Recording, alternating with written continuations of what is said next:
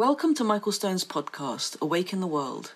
This podcast is part of an online community library we're developing, one that contains podcasts, videos, transcripts, and booklets based on Michael's talks. The goal of this library and this podcast is to bring mindfulness and mental health into the spotlight. Through this work, we're creating new ways to wake up through socially engaged, conscious, spiritual practice. We're creating a culture of compassion and collaboration. We've left our physical monasteries and we're bringing them online. Before we get to today's podcast, I want to take a moment to ask you to consider becoming a patron of this podcast through Patreon. Pledging is easy and can be as little as $1 per month.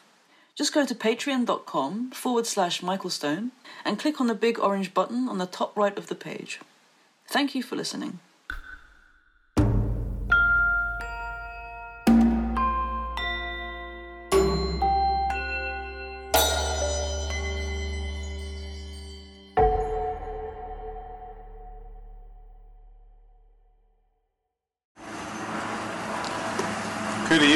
It's nice to see so many familiar faces. Some of you uh, just came off a retreat.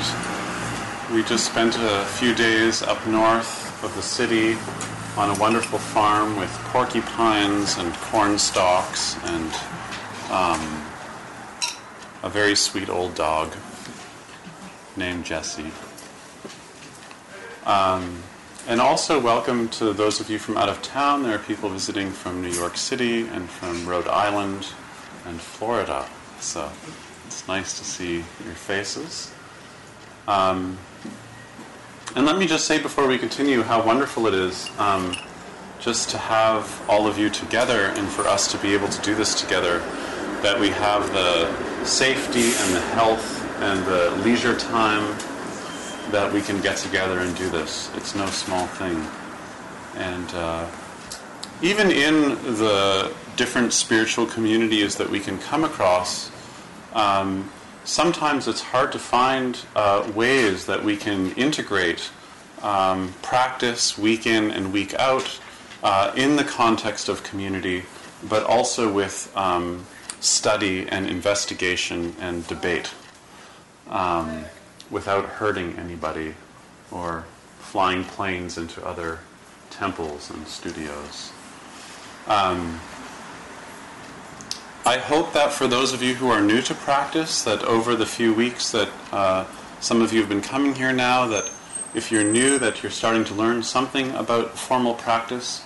Sometimes for those of us who, you know, started meditating as kids with no instruction, we get ideas about what meditation is. And it's sometimes helpful to learn some technique, um, not just uh, in trying to find some tranquility in our lives, but also learning how to work with our minds and our bodies and our relationships when the going gets tough. And, um, and also for those of you that have a practice and have never really looked closely at any um, original source material, um, there are a lot of sort of book Buddhists and book yogis who, who like to read and not practice so much. Um, but for those of you who do practice, um, you know, to be able to study a text um, really helps refine our practice and uh, offer some guidance so that um, as we start to go into um, different layers of our meditation practice and also of our lives, um, but there are people who have uh, mapped out the territory with a lot of clarity. And also to remember that these maps are totally useless if you don't practice. They're meant as uh, textbooks or meditation manuals or, or internal or relational uh, maps, and um, not just as intellectual games or linguistic games, uh, which they can easily turn into um, and so often do turn into, um, in sometimes in the academic world where the intellectual study of these texts and, or the translation of these texts is so divorced from um, what it means to actually sit still. So we've been studying, uh, or we started studying the Yoga Sutra, which is a text that was written um, a couple thousand years ago. It's a sort of axial age, iron age text written by a sage named Patanjali that we really don't know much about.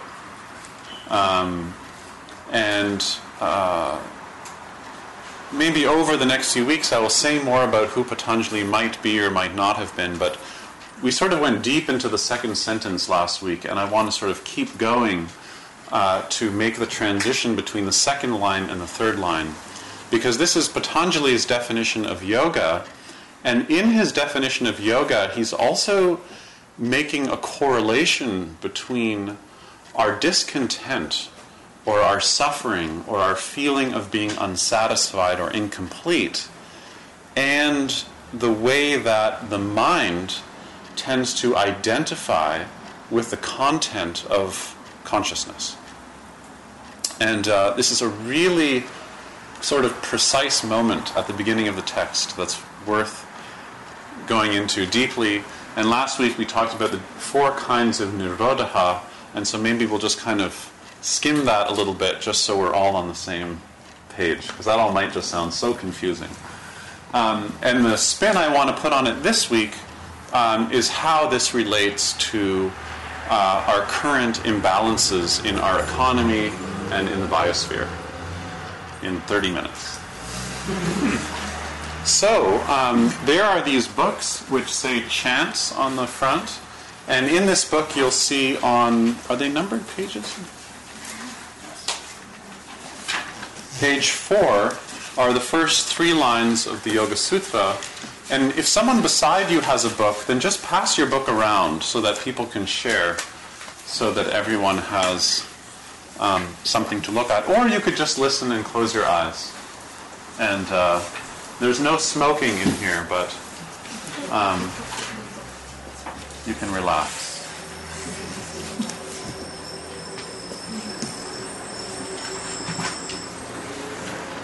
So the first line, Atha Yoga Anushasanam, means now in present experience is the entire teaching of yoga. All of yoga is contained in present experience. Um, the second line, Yoga Chitta Vritti Nirodha, basically means that yoga is Nirodha. And Nirodha, to understand it correctly, is the um, cessation, nirodha means uh, to cease, a cessation of our misidentification with the movements of consciousness. Usually it's translated as yoga is the cessation of the fluctuations of the mind. But chitta is not just mind. For those of you who are studying this text deeply, uh, in chapter 4, line 23, Patanjali actually defines how chitta operates, which is really worth pursuing. Um, but because we're not in chapter 4 yet, for our purposes, to understand that, that chitta really means consciousness.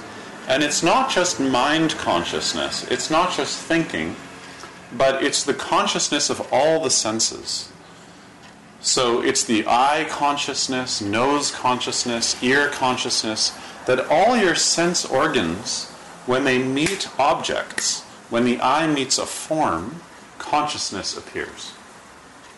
So consciousness is kind of like fireworks.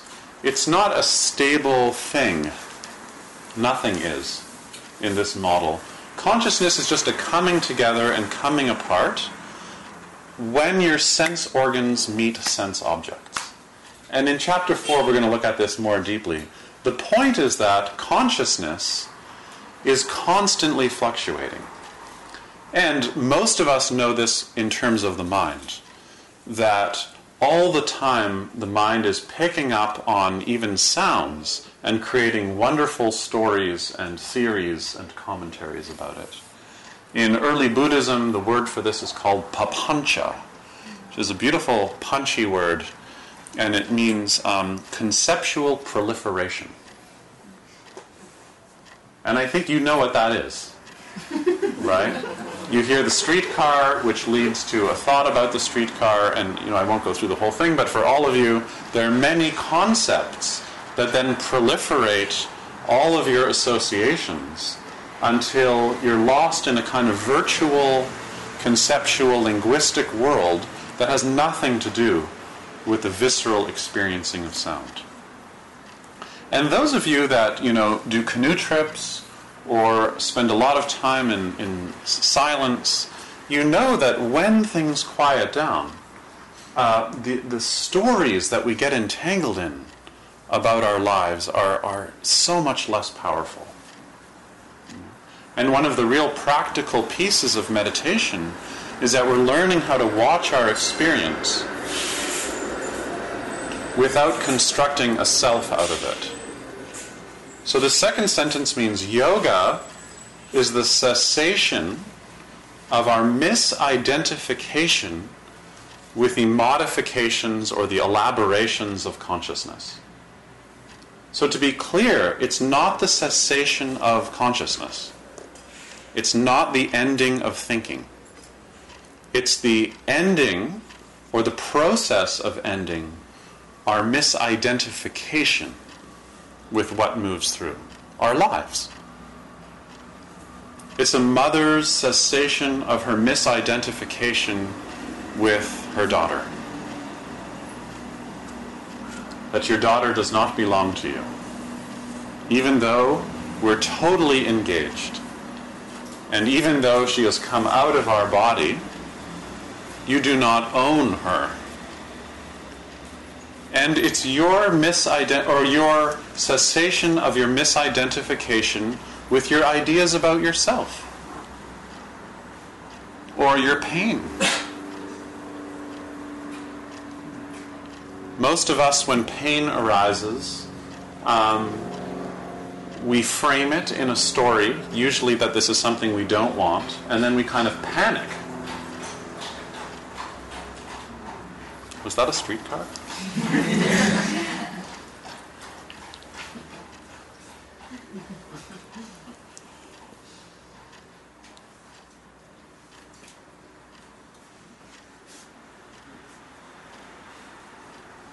So, in a way, yoga really is the kind of openness or intimacy we have with life when we're not identified with it.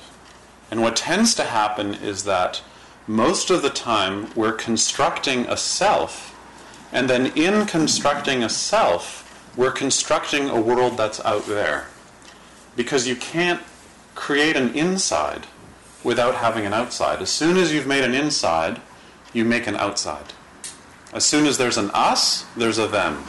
As soon as there's nationalism, there's an enemy. We have the, the highest or most acute degree of nationalism when there's an enemy.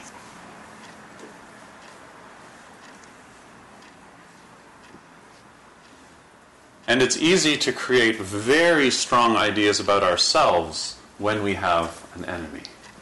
That's why we love enemies. We don't like enemies because they're enemies, we hate them. And we hate them so that we can be secure in our stories about ourselves. Because you only create stories of other people to, to ground the self. Does this make sense? Oh, I was going to title this talk um, A Case of Mistaken Identity. because, in a way, this is really what suffering is. Dukkha is self. Not the fact that you are a self, but dukkha or discontent is the identification with our identity. But it, it's not the cessation of your identity. We don't, it, there's nothing wrong with your identity, and this is what the next line is going to be about. Are we clear about that? We're not trying to get rid of anything.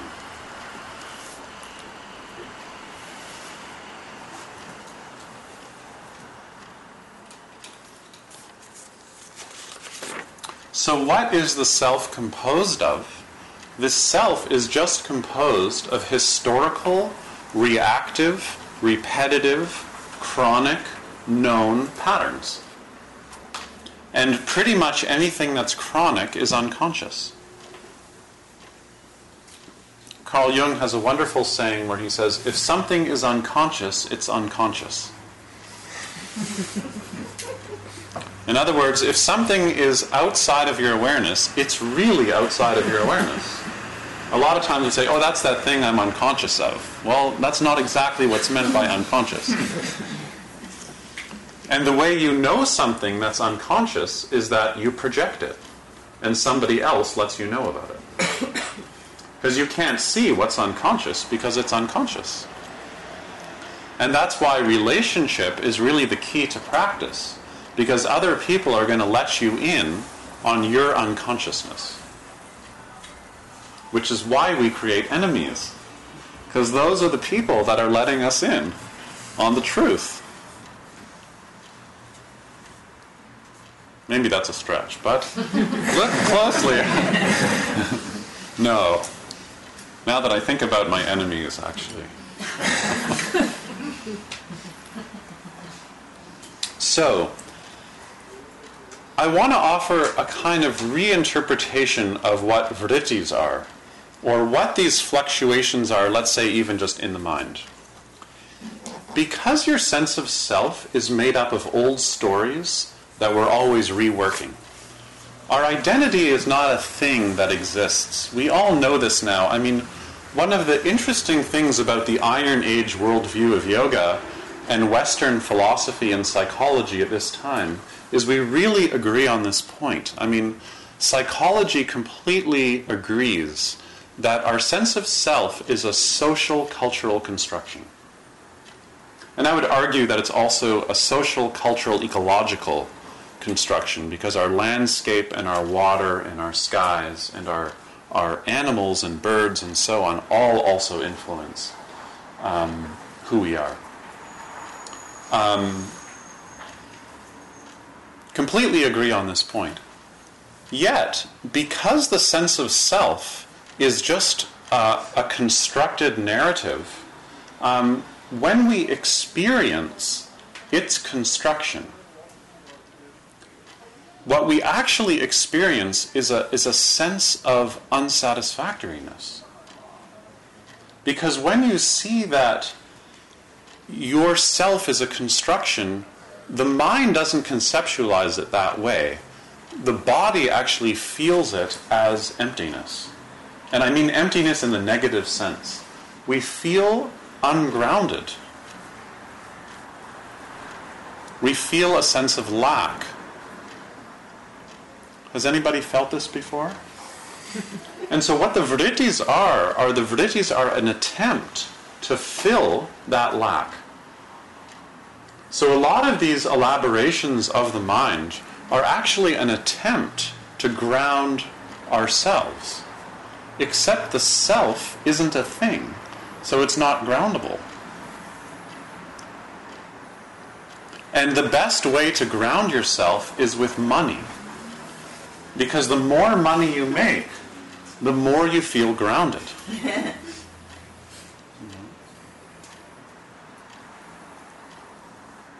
Another really good way of grounding yourself is Facebook. Okay? Thanks to my friend Velcro, I am now on Facebook. And uh, I actually don't have that many friends. Today I went to Judy Rebick's Facebook page. She has like a couple thousand friends. And then I started to feel so insecure that I actually couldn't ground myself until I had a thousand friends. And then I started to feel like I'm in high school. And the worst part about it is if you I scroll through Judy's friends, they're actually people from high school. And then I don't want them as friends because then I would feel the dissatisfaction again that made me start to practice yoga in the first place. um, so there are all kinds of ways where we look outside of ourselves to ground ourselves, and then when we use those external phenomenon to ground ourselves, it actually increases the lack. Because we're moving in the wrong direction. And this inconveniently fits perfectly with um, the consumerism and advertising in our culture. So, from the outside, the sense of lack is actually being reinforced. You see? It's being reinforced. And the lack of community and the social alienation we feel also reinforces the alienation at the core of the self that is unsolvable.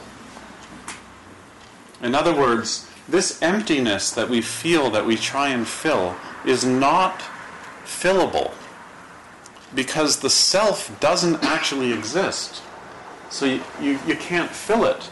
So if we think about yoga as the experience of intimacy, the experience of feeling intimately connected with everything, it's actually a temporary suspension of the craving that we're caught in of trying to fill ourselves and ground ourselves. Does this make sense? A little bit? Are there any questions before I keep going? Because though this might make sense for me, I don't know if it might if it if it works for you. Okay, no questions, comments?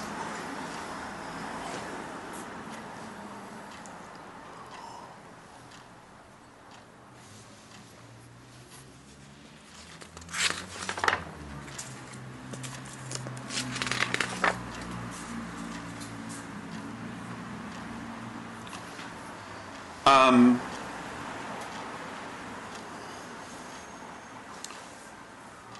so, this is a kind of existential anxiety that we feel in the core of us, where whenever we're identified with who and what we are, we're always going to feel a kind of underlying hum of anxiety.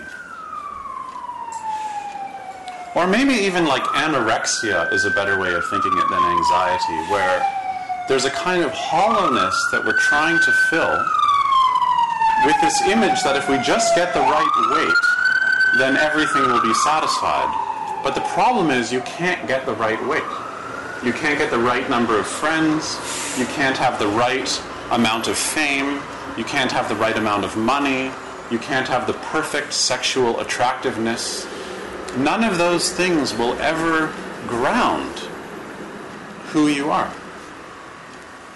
And so, yoga as a practice of renunciation is not just voluntary, voluntary simplicity, like, you know, living easily and lightly, but it's also renouncing the way that we fill up our sense of incompleteness, as opposed to opening to the fact that the self is not groundable.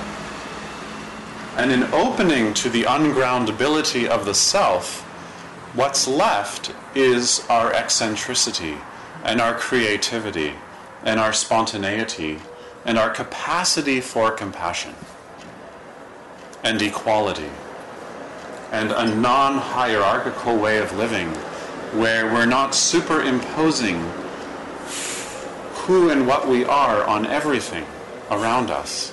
Because what happens is, is if I'm constructing a self, then I construct a world out there. And in doing so, I think that what I need for this self must be what everybody else needs. You know? And then so I imagine that what you what I want and what I need is exactly what you want and you need. And this is not conducive for relationship. And the problem is not that you have needs. I mean, we all need to recognize our needs. This is very, very healthy. But the problem is the assumption that our wants and our needs are identical. And then our listening shuts down. And then we just see the world through this kind of mirror. Does this happen for anybody? It's like my daily life. I'm describing my daily life. or as Dogen says, the 12 hours of the present. Look closely in the 12 hours of the present, and this is what you'll see. Me. I mean, not me, but. Me.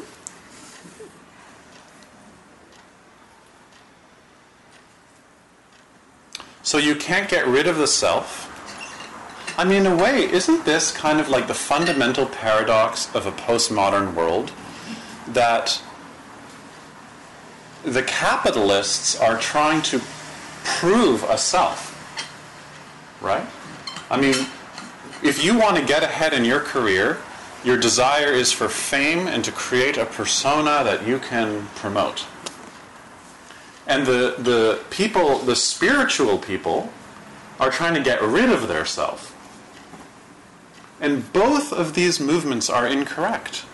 They're both the wrong way. Trying to strengthen yourself or get rid of yourself is missing the point. It's not that we're trying to get rid of the ego, it's that we're trying to open up to the ego's emptiness or interconnectedness with everything. And so, in a way, if you want a working definition of the ego for the meditator, it's the ego is the illusion of separateness. Not just relationally, but in ourselves. When, when, when we turn our pain into an object, and then we have the illusion of separateness. Or you disown certain parts of yourself, or you deny certain patterns that you, you can't include in your life. And this is helpful. These are strategies that are really helpful, but they're helpful only temporarily. I mean, sometimes, like, you know, 20 years after you create a strategy of getting rid of something, um, you're still trying to get rid of it. That creates a lot, that's a lot of en- expenditure, energetic expenditure. So, yoga chitta vritti nirodha. Yoga is the cessation of our misidentification with the movements of consciousness. And now the third line, let's say it together. Tada, Tada drashtuhu, drashtuhu svarupe, svarupe avastanam. avastanam. So the third line is tada. and of course, some of you uh, might know this already, but you know, in uh, the 17th and 18th century in Europe, magicians and street performers would use Sanskrit words in their performances to make them more exotic, and this is one of them. so, tada actually means tada. You know. So, tada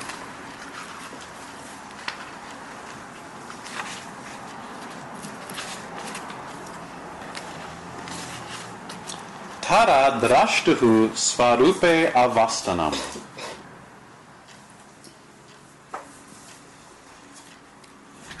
So then, Tada drashtuhu, the seer, the one who sees. So this doesn't mean your eyes.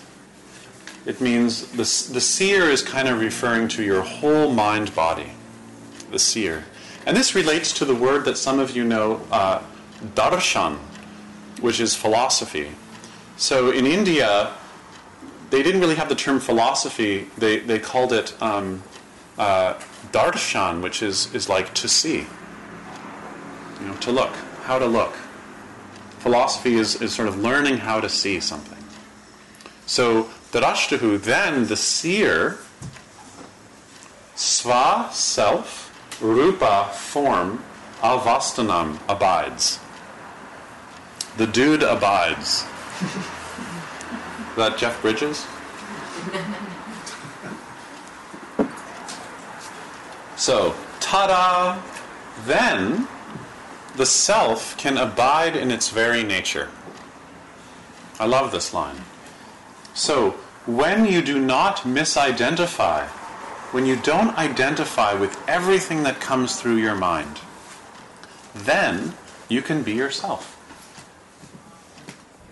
Don't you love the recipe? I mean, usually we think of this practice as like when you actually transcend, then, I mean, when you actually no longer identify with, with things, then you, you leave this world and this body and you get a better life and you don't ever have gas again and so on. but actually, Patanjali is saying something really, really important here, which is in his definition of yoga, he's saying, and then when you don't continually become attached or try to get away from what's showing up in your life, then you actually abide in your nature. And not in nature, but in your particular nature. So that actually chitta is quite personal. That, that, that the patterns of your mind and body are very unique. And that there's, a, there's such a valuing here for those of you that are um, contemporary postmodern feminists. There's such a valuing here of subjectivity that you don't get out of your subjectivity. That you actually abide in your nature, in your gender, in your life as you are. But not the self you think you are, but who you are when you forget about yourself. And then when we forget about ourselves, um, intimacy arises. And unlike sort of Mahayana Buddhism, where we say that the, the goal of our practice is compassion, Patanjali doesn't really speak that way. In a way, compassion or love is the byproduct of intimacy. We're not cultivating love. Love is a totally impersonal energy that shows up when we're being ourselves. And you know that, don't you? I mean, when you're relaxed in yourself, when you're not trying to take care of other people, when you're not trying to promote who you think you should be, when you're not trying to feed your feelings of discontent and lack and incompleteness, then you can be yourself and there's friendliness there and kindness. And then you can be an oddball and move to Parkdale.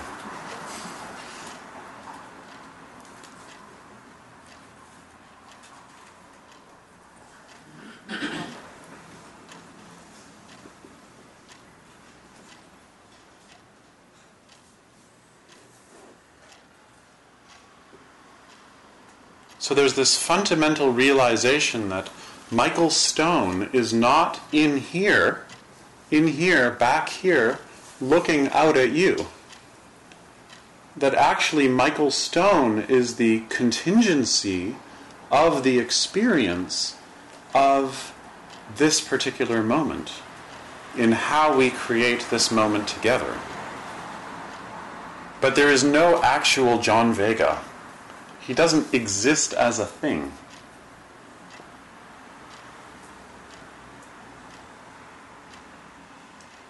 See? Pat and Rami and Mike and Sarah and so on. These are not things like ice cubes banging into each other in a, in a pot, you know, in a glass. But rather, they're experiences that are coming together and coming apart that are happening between us rather than a kind of self in here that's having its private experience. And for those of you that were on retreat, um, or, or, for those of you who weren't on retreat, one of the exercises we did on retreat this past weekend was that everyone in the group had to work over, a, I think, a, what was it, like a 12 hour period, I think, on a self portrait. Six lines or less written, except for one person. And, um, but your self portrait could not include time. So to write a self portrait in six lines or less with no reference to yourself in time. And it was a really wonderful exercise on how to use language in a way that's not defined by the past or the future. So the self wasn't anything and is not becoming something. And it was and then you had to perform it. And the point of the performance of it is not some kind of variety show or something. I've tried this exercise where you don't write your self portrait, but you can just present your, any kind of self portrait, and then it turns into like the dancer dances and the, you know. So we all wrote. Yeah. And the worst ones, of course, were like, was mine. Because, like, I know the trick.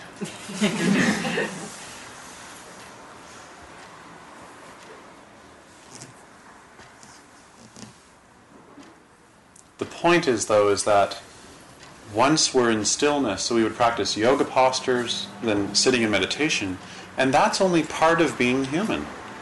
Another part of being human is expressing ourselves. And when you're not clinging to who you think you are, then your expression of yourself, your art, becomes uh, flow. There's nothing worse than seeing a performer who can't get out of the performance, can't get out of the way. And there's nothing more enjoyable than um, a performance where you forget about it. You're, you're watching a film at the film festival, and then you forget about it, and it's just happening.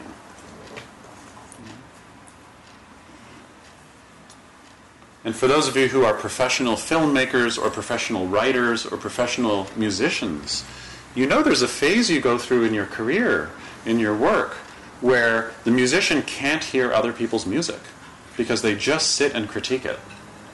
And the filmmaker can't enjoy film anymore because they're just sitting there critiquing it. And the same thing happens in our relationships. When we're too identified with how we think others should behave and our expectations, then we can't enjoy them anymore. We just sit and critique them, usually quietly.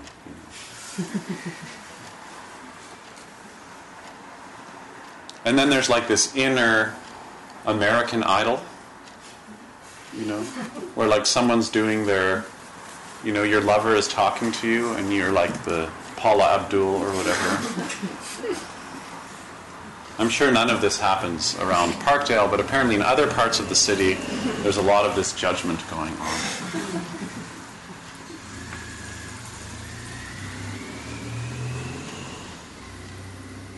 So your practice is not private. And this kind of privacy we create only sets up the conditions for alienation.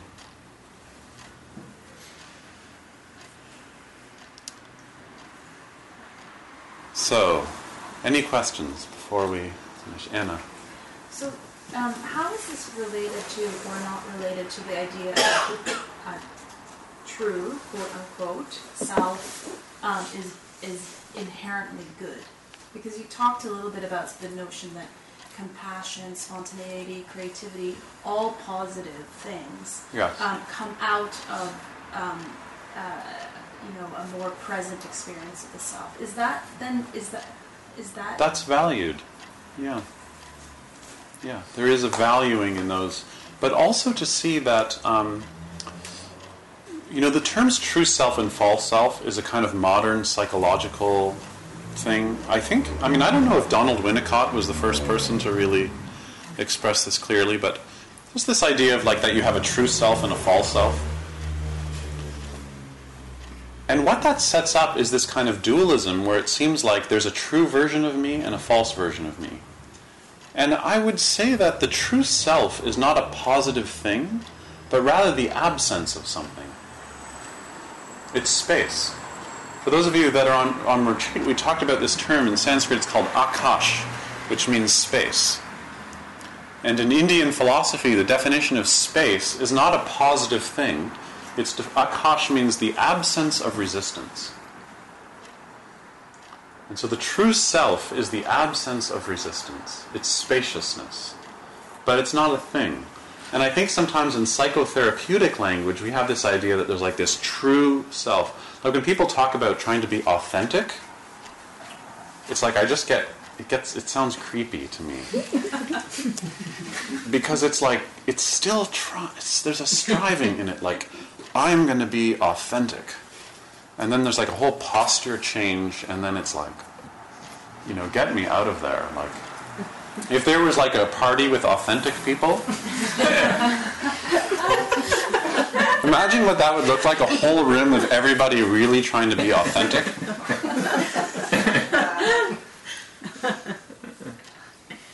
Courtney, did you have your hand up before? I'm sorry. I didn't. Yeah, I forget what I was going to ask before.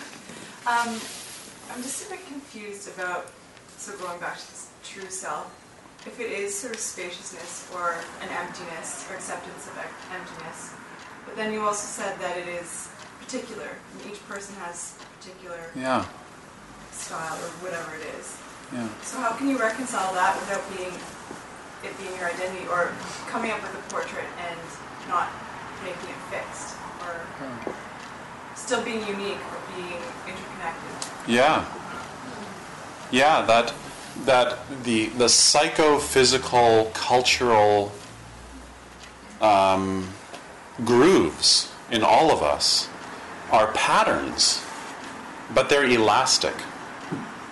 They're elastic. They're changing all the time. And sometimes they feel really static, like there's this thing in me that I always seem to come back to. But if we see it using time in a different way, we see that that pattern arises in certain conditions and is absent in other conditions. You know, like the way that I most know or identify with who I am is probably mostly through like my negative patterns. You know, those are the ones I keep bumping into again and again and again, year after year after year. So they seem fixed. But on closer inspection, they're not there all the time. So the repository or the very deep, the laya or the very deep memory, the vasanas, the samskaras, are not fixed in time and space. The, the way I like to think of it a lot is um, waves in the ocean is how I think of karma anyways is you know when you look at waves in the ocean I actually learned this with my son. Um, we were on a ferry going to the island and he wanted to see how long it took for a wave to get from you know a hundred yards out to the ferry boat because the waves it was quite strong waves hitting the boat. So he would watch a wave and try and watch the wave come all the way. Have you ever tried to do this? But if you look closely, that's not what happens. What happens is the water goes up and the water goes down. And that actual particle that you think looks like the wave doesn't come closer to the boat. It actually just goes up and down. What actually moves closer to the boat is just a transferring of energy. You see? So to think of your patterns like that, they transfer like the energy in waves from moment to moment to moment. But it's not a static pattern that moves. And in certain conditions, your deepest patterns will show up. Somebody who has, um, you know, m- someone who's manic. You are not always manic. That's why you're manic. You know? And so, you know, someone who's a perfectionist, you're not always a perfectionist. Even somebody who has chronic pain, somebody who's lonely, somebody who's sad, somebody who's depressed. You are not always one thing. So to really see that the samskaras or these deep, deep patterns are not one thing, even though it really feels like that.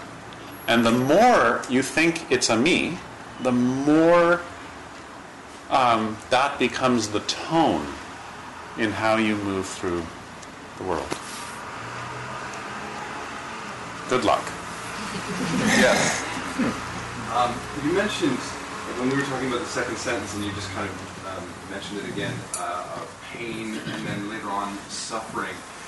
And I just wanted, maybe you could, like in the context of, of that, describe how they're related or not related, and you know, like maybe just expand on that a little bit, because I, I, I don't know if I. Uh, well, that one can experience pain without being unsatisfied. One can experience pain without feeling lack. You can open to pain in a way where you don't need to change it. I mean, how many of you have conflicts in your life that you're not going to resolve this week? And how hard it is to open to the pain of that without wanting to figure it out. I mean, you could even say that if the mind is a sense organ, then trying to figure out your problems with your mind is a kind of sensory gratification. And the first thing we do when we feel pain is sensory gratification.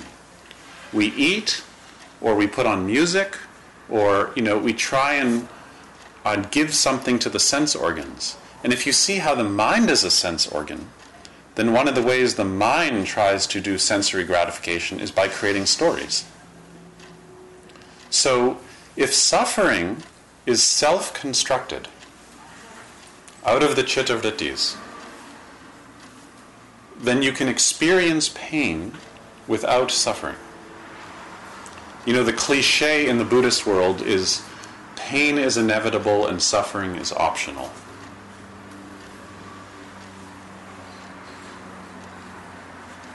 And pain is inevitable.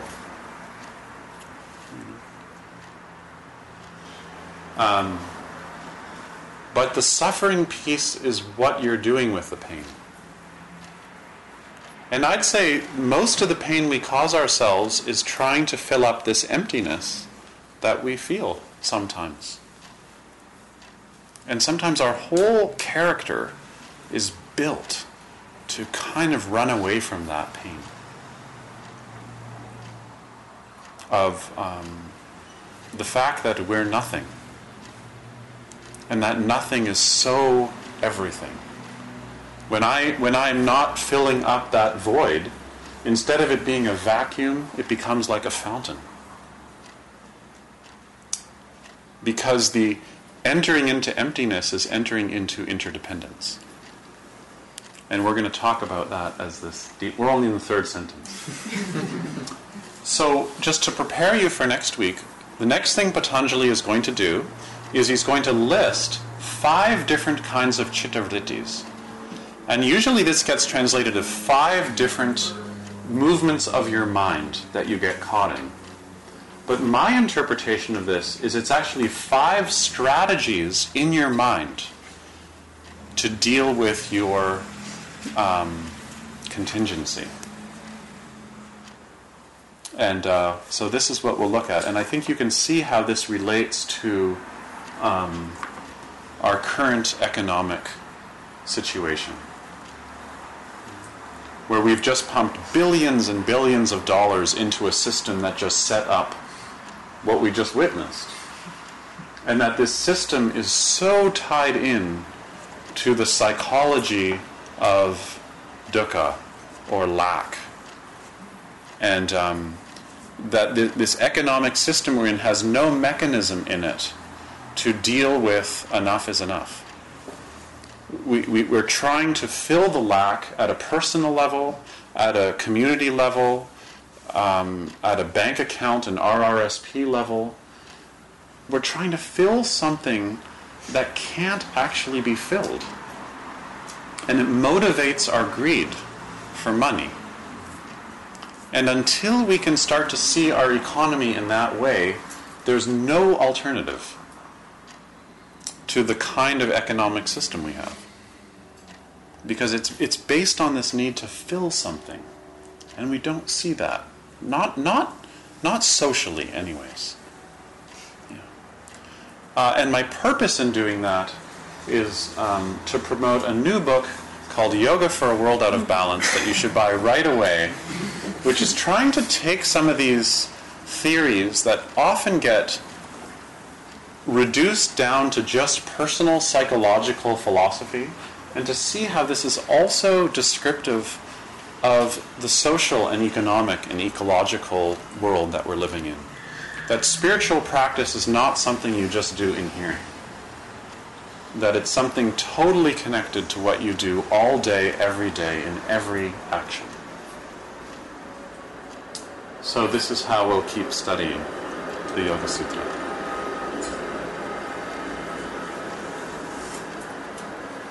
Let's finish by chanting.